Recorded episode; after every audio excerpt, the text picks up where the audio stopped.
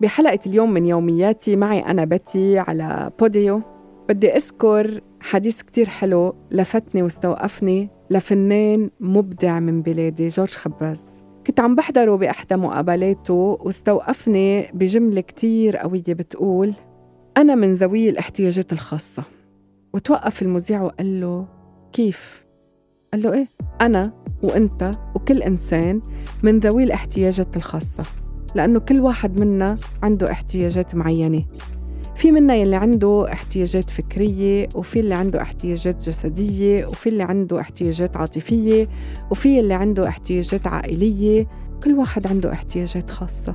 بس الفرق بيننا وبين أصحاب ذوي الاحتياجات الخاصة إنه هالشباب الصبايا الحلوين يلي مليانين أمل وعزم وإرادة هن احتياجاتهم الخاصة ظاهرة.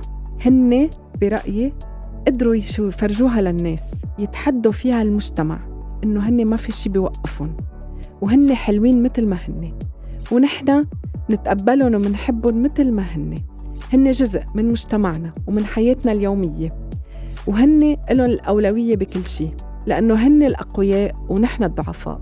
كم حاجة نحن عنا كل واحد منا مش ظاهرة مش ظاهرة هيدي أول شيء إذا كنا مكتشفينها. كم واحد منا مش معترف بحاجته الخاصة بالنقص يلي عنده إياه. هيدا إذا قبلنا إنه نتواجه مع أنفسنا وإنه نقول أنا بينقصني كذا.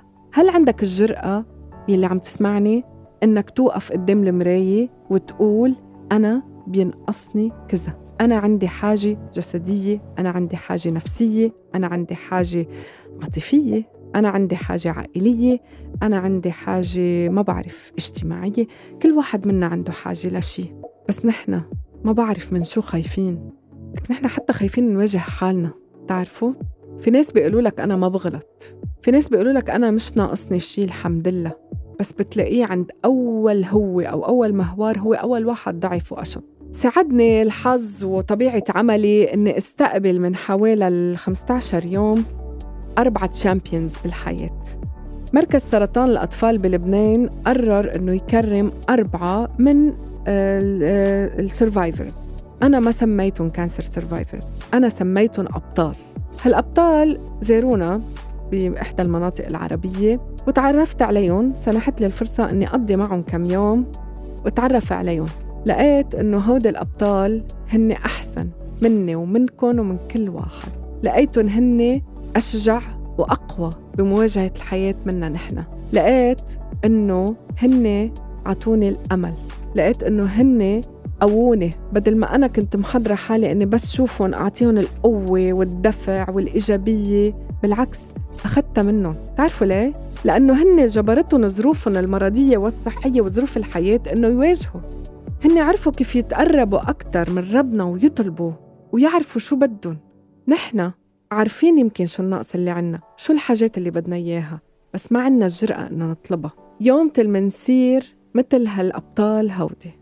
إن كانوا ذوي احتياجات خاصة أو واجهوا صعوبات مرضية وقدروا ينتصروا عليها أو مواجهين هلأ صعوبات مرضية وما عم بيقدروا ينتصروا عليها بس هن عم بيواجهوها بكل قوة بكل صبر بكل عزم بكل أمل. بس نصير مثلهم نحن ساعتها منصير أشخاص أصحاء. هن هلأ الأصحاء مش نحن.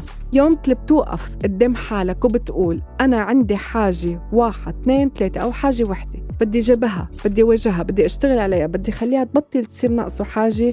بتصير أنت إنسان صحيح وبتصير أنت إنسان مزبوط وبتصير أنت إنسان قادر تواجه المجتمع وما بقى عندك نقص.